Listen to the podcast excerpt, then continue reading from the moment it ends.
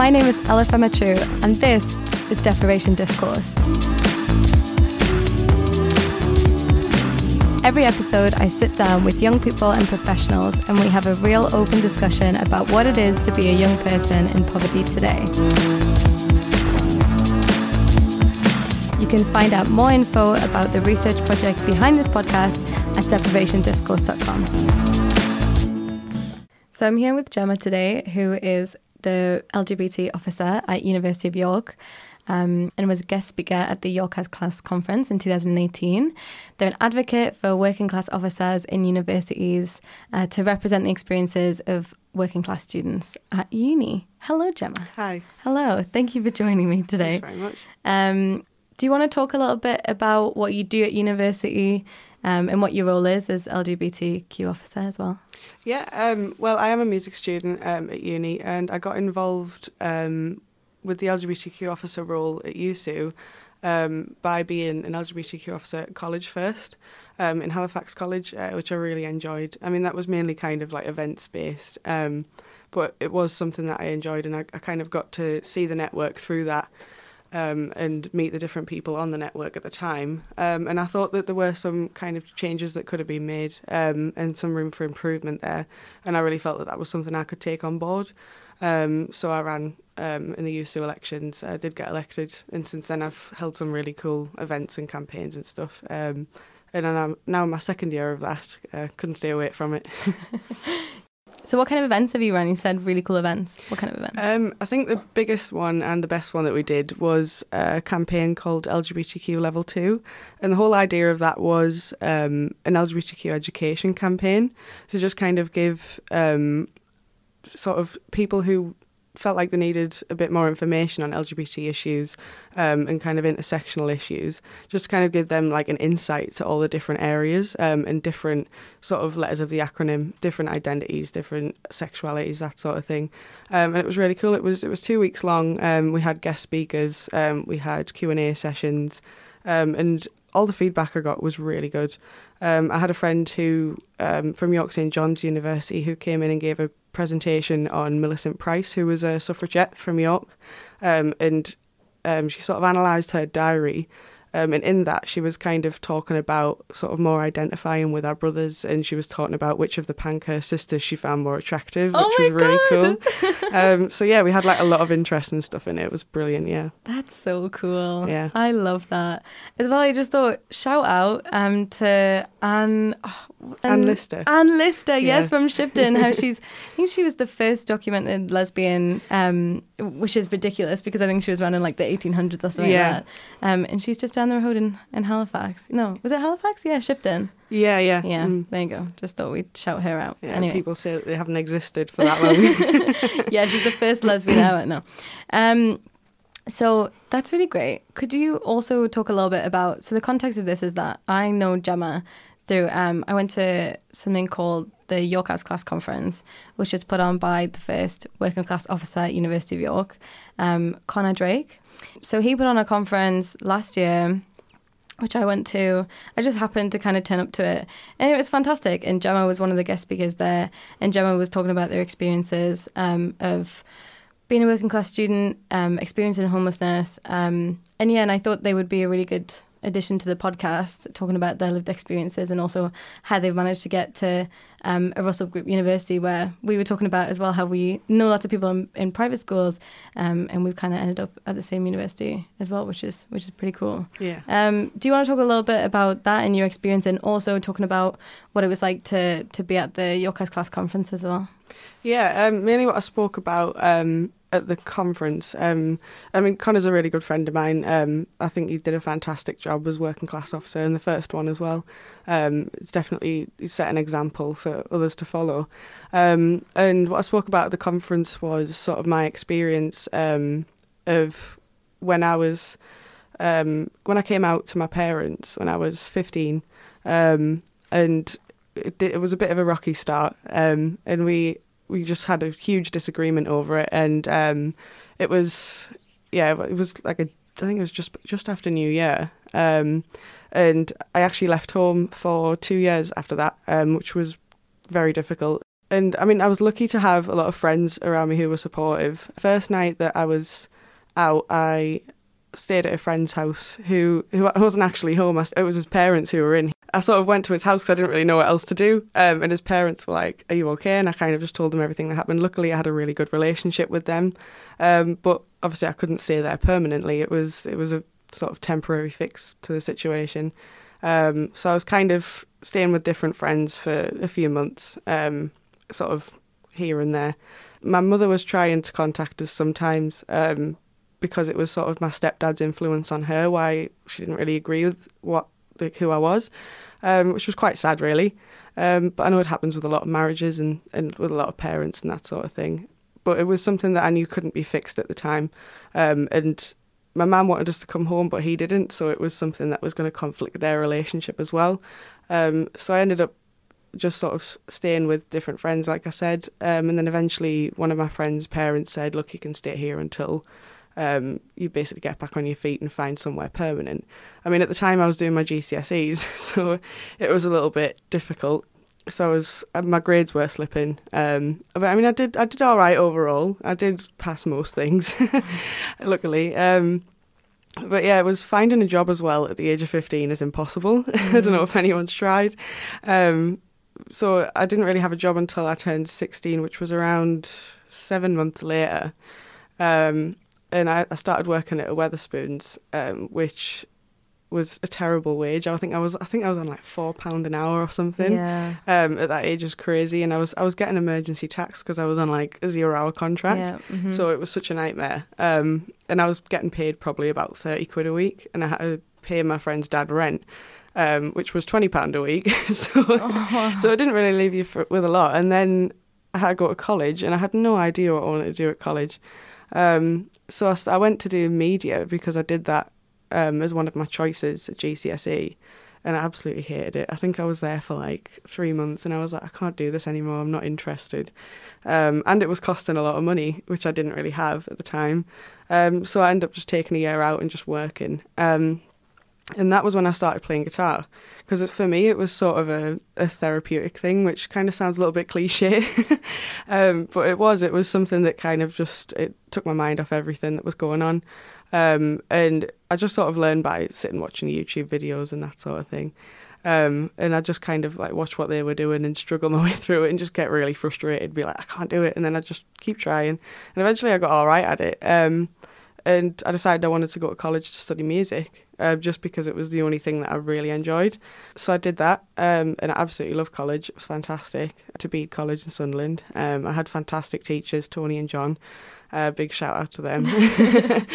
um, and yeah, I did I did really well. Um, I think I got I got mostly merits and a few distinctions, um, which was really good.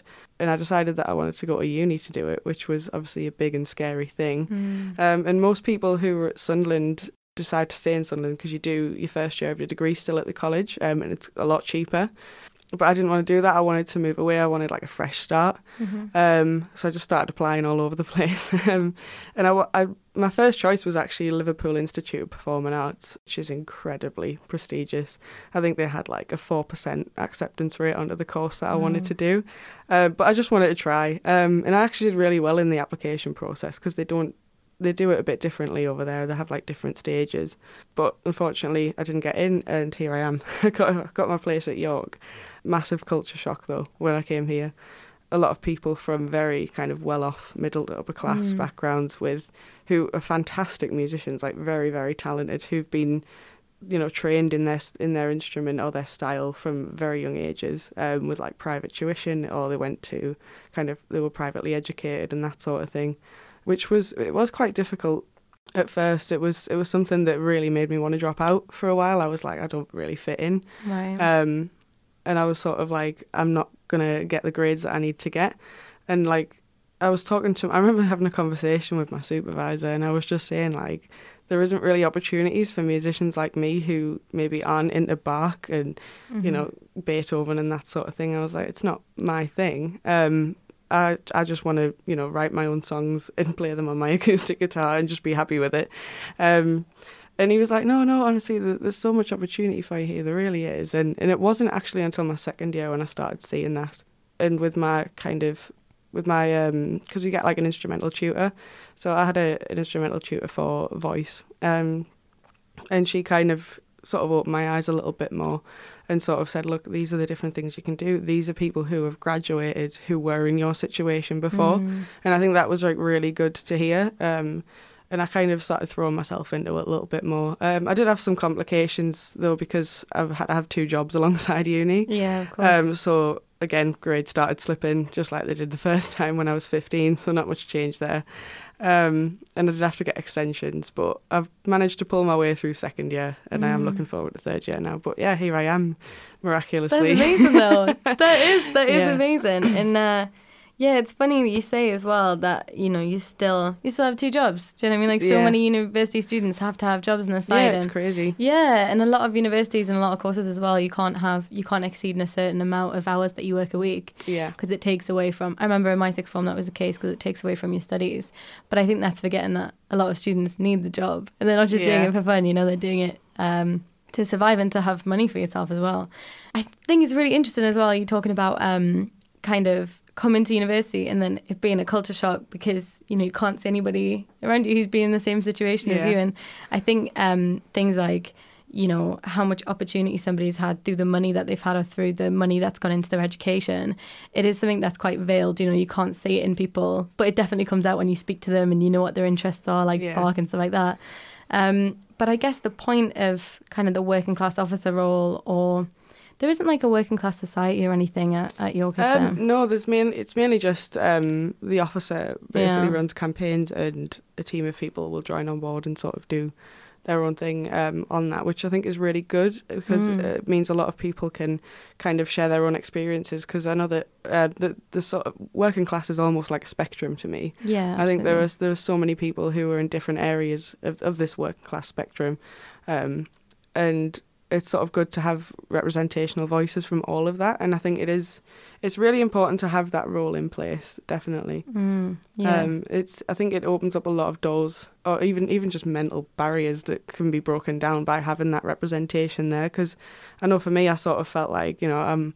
I'm too working class to be here, and I know that sounds bad to say, but that's how I felt at the time. Um, and I'm sure there's a lot of other students who do feel that way.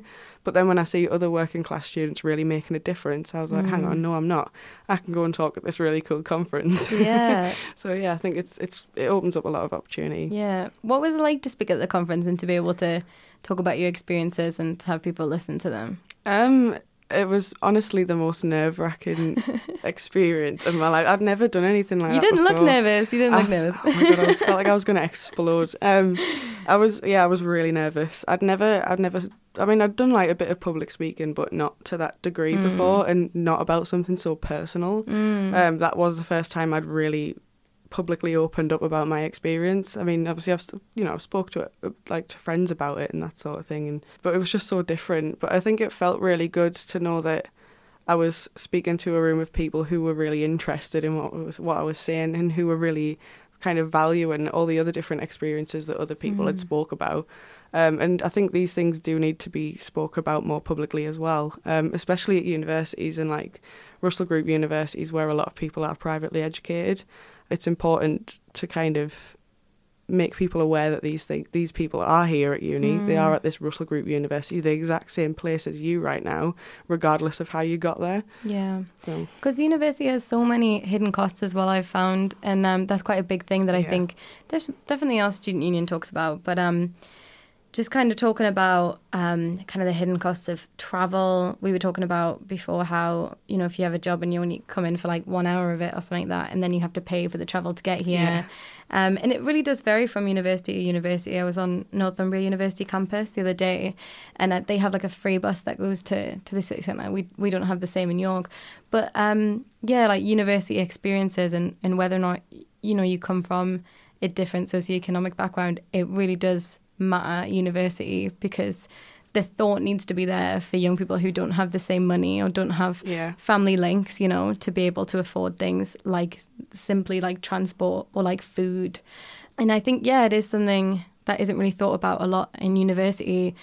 The research that I did, I found it quite interesting because a lot of it was about infants and a lot of it was about primary schools. And um, thinking about how free school meals really affected primary school children um, and how they dealt with the stigma of, you know, being given like a brown paper bag or like, you know, going on trips and not having the food and stuff like that. But it really does carry on throughout education, you know, and, and it, it's talked about, I think, a little bit more with primary school and secondary school kids, you know, uniforms and free school meals or whatever. The same applies to university students, Yeah, you know. and it's Yeah. like, in a lot of ways as well, it's like things it seems like nothing is free at university as well and even just the fees that goes towards university that you don't see come out of your bank account necessarily the No. the 9000 pound you It's don't probably see a good thing. Yeah. you don't see it. yeah but it's still you know i've had friends back home who haven't gone to university who who said like you know i can't go to university because i'll have all that debt Yeah. and you know it's hard to say you know but it's not real debt because it's like that is real debt and they know debt and their families know debt and it's um yeah it's it's it's hard to it's yeah, hard definitely. And I think um, what's what's sort of really interesting is that um, sort of when when you're at university, you see all these different people from different backgrounds, and in my eyes, the university treats everybody the same, which is a good thing in a way, but also when you've got you know maybe say if you had like 20 percent of your students who need to have two jobs, um, just in order to actually live here, and then you've got the other 80% who don't need a job at all and their parents can support them as well as having their student loan. It's really not fair to treat everyone the same in that Mm. respect um, and i know that sort of the, there are students who should be able to get an extra extra helping hand with things like having to buy books for their course having to like get an extra printing credits and that sort of thing. Um, i mean look because in the music department they've only recently um, just this year started online submissions um, so before that, we had to print everything out. And I mean, if you're Mm. analysing, you know, a, a 50 minute long piece of music and you need to print that score out, that's going to be quite costly. And when you've got a when we had a hand in our essays, we had to print out two copies of each. So if you're writing something really long, or if you're using a really long score that you need to, you know, staple along with your essay when you hand it in, it's it's gonna, you know, those costs are gonna start coming up which I thought was absolutely insane. I don't understand why um, why they couldn't just use Turnitin before like every other department. Yeah. Um, it was really it was really strange. It was just a bit behind the times, I think. hmm Have you always found that you've been really aware of of these like hidden costs to education? Because like thinking about you know when you went in like fixed accommodation, did you find that how, like how was it to like go to college every day and like did you find that there were certain barriers there that maybe you, you wouldn't be able to face before or you know when- Yeah, I mean there was there were some times where I literally couldn't afford to get the bus into college, so I'd have to miss that day. right Um, and I think there, there's probably students who do get in that sort of situation. Um, and it was, I mean, it, it felt like a big difference going from that to uni, but also at the same time, not really, because um, I constantly have to think about whether I'm like going to be able to afford to get a bus in, or what if I miss my bus and I'm going to be late? I can't afford a taxi. Mhm. Um, even like with with going to work and that sort of thing.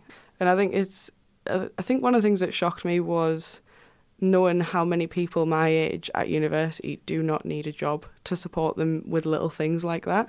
Like it was quite scary because I mean, coming from because I I come from Houghton-le-Spring, which is like a, you know a small town in between Sunderland and Durham, um, and everyone my age who I know there has a job or has had to have at least one or two jobs since they were like 17, 18 years old. And I think just knowing so many people here who really don't need that, even for these little extra costs to to get the bus, to get a bit of food here and there, to get a taxi here and there, Mm. even just a little bit extra money for their social life, they don't need a job for that. It was it was crazy to go from from that to this. Yeah. Yeah, yeah, it's a real. Well, as you say, it's a real culture shock. I think. Um, the question that I'm really interested in asking as well is, um, you know, obviously you have this role as LGBTQ officer, um, but also you really identify with being like a working class student and has done a lot about kind of raising awareness for the issues that working class students face. Where where's the intersection in that? You know, because I mean, I know that I think it's the majority of homeless young people are LGBTQ, and they they face a disproportionate amount of homelessness um, in comparison to other kind of intersections. Um, like, where do you think those two things are combined with LGBTQ issues and in poverty or being working class? You know, and how how do you accommodate for them? Like, kind of free travel or accessible events and that kind of thing? Like, what do you think? I think it's um, it definitely is. A lot of it is homelessness and um, sort of people's parents who who don't accept them for being an LGBTQ person, who are ending up on the streets. It's like uh, it, they need to be accommodated, not just for their homelessness, but also for um, the the issues that that they've had with their family to do with their identity. And like, I think um, LGBT homeless like homelessness shelters are like a really really good thing, but I know that there's been a lot of people who have opposed those and said, "Oh well, why do they need separate ones? Right. You can't just have like specific ones for LGBTQ people." When it's a lot, it's LGBTQ people who a lot of the time are scared to go out at night in, in, in fear of being attacked for just for their identity. It, I know it's, if you look at the headlines recently, there's so much of that, especially in the UK. Um, and it's it's LGBT homeless people who are going to face more of that as well on the street. Um, like they're not just going to be you know you know kicked and spat on for being homeless. They're going to be kicked and spat on for being homeless and gay or Mm. homeless and trans, and it's Mm. it's not right. And I feel like th- there does need to be a lot more of a focus from the government to face LGBT issues. Um, but I mean, with our new PM, you, who knows? We'll see. Um, and I think at university, um, I'm sure I'm not the only person who, you know, was was kicked out for being gay or Mm. kicked out for being LGBTQ when when I was young age. I'm sure I am not the only person here, and I think it was something that I'd never really seen addressed. And I think what's what's also also is it kind of another added intersectionality with that is LGBTQ international students whose parents might have different views based on you know the laws in their country. Um, what what the, what's their situation going to be when they go back home? Because they you know they've come over here, they've got this sense of freedom where they can be who they are. Are they going to be homeless when they get back home? Mm. It's it's a real issue and it's something that needs to be addressed like in in all areas. I think. Yeah. Have you been able to work with them in your role? Like, do you see like a, a large variance of like LGBT people and, and what kind of socioeconomic background they've had? Yeah, like intersectionality is definitely something that I like to focus on a lot because there is so much of it. Yeah. Um, and there are so many like different things that can combine to make someone's life very difficult. Um, which is it's really it is sad to see, but it's something that I like to pay close attention to. Which was another kind of idea behind the LGBTQ Level Two campaign, and we had people speaking from different countries, like I previously mentioned, um, just um, to talk about what it's actually like to be a gay person in these countries or to be a trans person. And people from different religious backgrounds as well. Um, and so as well as different class backgrounds. And it's it's so important to look at it. And I think um, if I think our our liberation officers like for this next year really need to pay close attention to issues to do with poverty because it's something that is on the rise and that that that's for me is especially working class LGBTQ um, BAME and international students Mm. is is something that really needs to be like looked at a lot more. Can I ask what a liberation officer is? Is Uh, that the word that you said? Yeah, liberation officer. That's just um, the PTOs who represent the um, liberation groups. Okay. Um, so that's like BAME International, Women's, um, LGBTQ, Working Class. right. Okay. Yeah. And do you, are you able to work together? Do you? Yeah, yeah, we okay. can work together. Um, we have like officer groups, so um, that's like once a term where we all meet and we basically plan what we're Mm. going to do um, for the next year. So um, and we have, but we also have um, separate liberation and welfare meetings. So Steph Hill, who is the um, wellbeing sabb, um, she'll kind of coordinate these meetings, and we can all talk together. And we also have like um, our disabled students officers; they come along to that. So it's, but also like any any representatives from any sub networks um, can come along. So it's not just the officers ourselves; it's our committees as well. Mm. So, um, for example, with the, the DSN, they're setting up their mental health network, which is fantastic. Um, that's going to be set up over the next year. They'll be coming to these meetings as well. Um, so it's a good place for us all to kind of sit down and, and really talk about issues that are Mm. going on. Um, and Yeah, it's something. This is something that I have raised a lot um, with liberation and welfare, and I think it's um, it's really important that the next working class officers try and, and incorporate this information as much as they can. Yeah, absolutely. Um, I guess my last question is what do you think can be done in universities, I suppose, specifically, to, to help working class students or students that experience poverty? Um, because I think that, you know, it is a really unsaid thing when students experience poverty, and I don't think anyone's really looked at the extent of it because, you know, students are kind of known to be, Yeah. you know, kind of like, you know, we have very low standards for accommodation, blah, blah, blah. But often that's out of not really having a choice, but to live in really poor accommodation. Yeah. Um, you know, it just, just ridiculous kind of circumstances where, you know, just because students are thought to kind of live these kind of scroungy lives, you know, it's like that we should be and that we shouldn't be able to, you know, have nice things just because we can't afford it. And and how often when it comes to who gets the best university experience, it's not it's not working class students, you know, and it's not students that can afford to have nicer accommodation or, you know, accommodation that you know has good landlords or whatever or the best kind of equipment or the best kind of books or whatever. Um yeah back to my point. Is um what can universities do to help working class students um, or bring awareness to the issue of poverty within universities? I think the main the main point for me is that universities need to stop relying on students to fix the issues at universities because we simply don't have the power or the resources or the money to do that. Like, yes, we have a fantastic student union like most universities do, but there really is only so much we can do. And our job is to pretty much ask the university for things that they literally just have the power to say no to, regardless of what that is. And I think they need to, the university really needs to well, any university really needs to close the gap between working class and middle to upper class students because there is a, huge divide, especially. I mean, I've noticed at this university that the sort of the class divide is massive. Um, and I think they really need to improve the standards of the lower priced accommodation just because, like you say, it makes you kind of feel like you're this kind of like scroungy student. Mm. And it's almost like they're setting that standard for you before you even get here Mhm. um, and it's it's just not acceptable really. And I think there definitely needs to be a lot more work towards cutting these hidden costs on your course.